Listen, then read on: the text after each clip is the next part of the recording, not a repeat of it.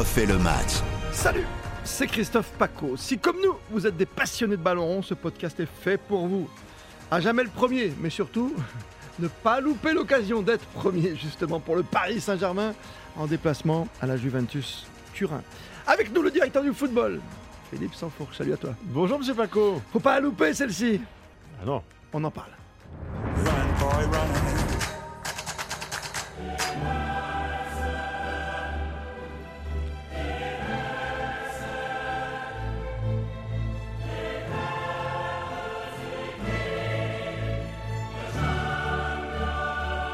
Alors oui, tu vas l'entendre, cette musique au printemps prochain. Ce serait bien de terminer peut-être cette première partie de saison avec euh, la place de number one.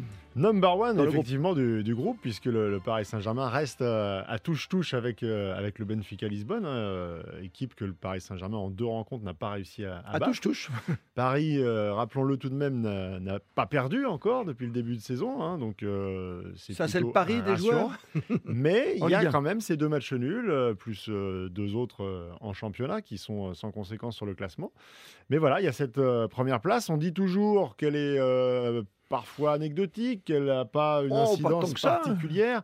Bah, du fait quand même que depuis la saison passée, euh, n'intervient plus le, le but à l'extérieur. Donc le fait de, Hmm. de, de jouer, euh, de jouer à, à domicile au match retour a un petit peu moins d'incidence tout de même que, que les saisons euh, précédentes. En revanche, euh, logiquement, les grosses formations qui vont terminer première de leur groupe, Ah on, ne les joue pas euh, dès les huitièmes de finale. Et la saison passée, Paris, en terminant deuxième, avait joué contre le Real en huitième. Et on sait ce qu'il est advenu. Comment tu fais pour jouer ce match sans ton meilleur joueur? Euh, bah déjà, tu te rassures en te disant que du C'est côté... Neymar, hein, c'était un petit sourire tout à hein, fait. qui est suspendu. Mais, mais, euh, chacun a son meilleur joueur dans les trois. Euh, Il y a les fans de Messi, les fans de, de Mbappé. Au niveau des stats, ils sont assez implacables les trois depuis le début Mm. de saison. Mais c'est vrai que celui Ça ne t'a qui, pas troublé, qui donne le tempo et surtout celui qui donne le plus de garanties, on on va dire, dans l'équilibre entre le talent et l'investissement physique, c'est Neymar depuis le début de la, de la saison.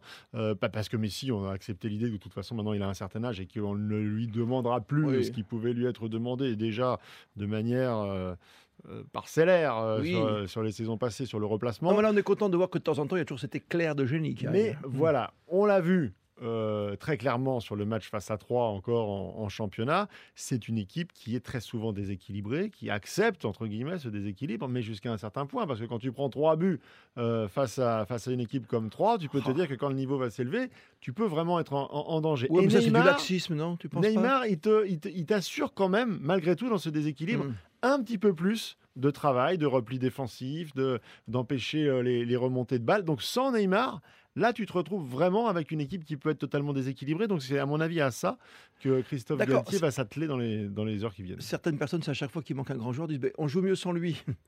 Oui, alors ça c'est les chaque fois. les, les- Hmm.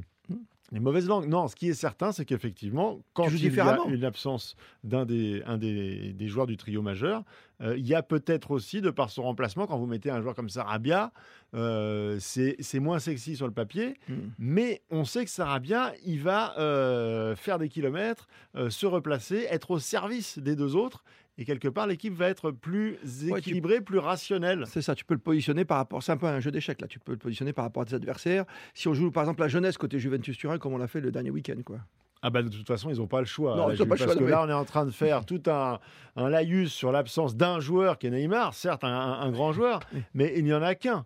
Du côté de la Juve, c'est à peu près tous les joueurs de talent qui ne sont pas là. Alors, on a fini par s'y habituer, mais on peut quand même rappeler euh, la liste. C'est Au-delà de, de Pogba, il y a Di Maria, il y a euh, Chiesa, qu'on a oublié, mais qui était quand même la star Chiesa. italienne du, du Ah oui. dernier euh, du J'avais dernier zappé Euro. complet. Voilà, il y avait euh, Locatelli qui va peut-être Oui. revenir, mais c'est à peu près le seul. Euh, Paredes, euh, qui était une, des recrues phares de, de l'été dernier, est également euh, absent. Donc c'est énorme, ça fait énormément de, de- de joueurs. qui Hmm. Mais ils jouent quand même quelque chose. Il faut rester en Coupe d'Europe aussi, hein, de leur côté. Bah, bien sûr, Ouais. c'est une question déjà d'honneur, hein, parce que Au-delà terminer- l'honneur, tu, tu joues, tu joues en plus, tu vois, une qualif euh, Europa. Tout à fait. Sincèrement, pour la Juve aujourd'hui, euh, terminer quatrième de ce groupe derrière le Maccabi Haïfa, ce serait un camouflet absolument terrible. Donc euh, il y, y a déjà des enjeux euh, financiers qui sont moindres à partir du moment où tu sors de la Ligue des Champions. faire la Ligue Europa, on sait très bien que tu descends de toute façon de quatre étages. Alors, il y aura quand même une enveloppe, c'est pas, pas rien. Mais on l'a vu par exemple avec l'OM ces dernières saisons, même si tu vas demi-finale de la C4, bon là c'est la C3, mais ce sont des apports financiers qui sont quand même assez négligeables par rapport à ces budgets. Mais en revanche, en termes d'image, pour un club comme la Juve, euh, c'est aussi une manière de, se montrer sur la scène européenne et de conserver un statut qui te fera aussi venir eh de la, mmh. euh, des partenaires, euh, du, public. Donc, demain, ça a une incidence qui est plus lointaine, qui est à, à 2 ou 3 degrés, mais qui fait quand même que tu as besoin. Tu peux pas disparaître de la scène européenne quand tu es la Juve au mois de novembre. C'est pas possible. Mais il va falloir te battre quand même contre un, sacré client que tu connais par cœur, hein, que le Paris Saint-Germain sur ce match. C'est vraiment pas ça, même si tu es encore une fois à la maison. Hein. Oui, alors effectivement, euh, dans l'inconscient collectif, euh, ça représente pas forcément grand-chose dans l'esprit des joueurs euh, qui sont là aujourd'hui, euh, le fait de, de, de, battre la Juve et de la battre chez elle.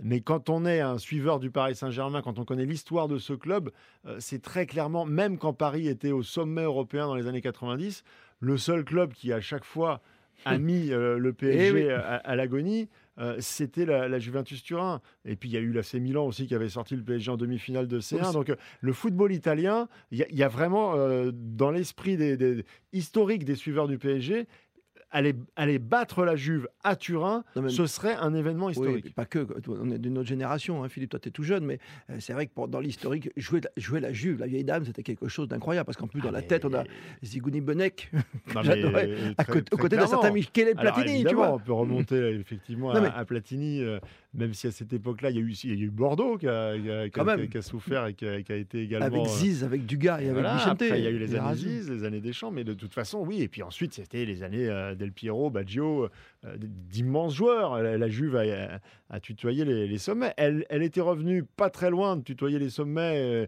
et, d'obtenir le Graal il y, a, quelques saisons. Allegri euh, était censé représenter cette stabilité à, très haut niveau. On s'aperçoit qu'il a, il a plus de mal aujourd'hui dans son coaching, dans sa, dans sa transition, dans sa, dans sa manière finalement de faire passer ses idées.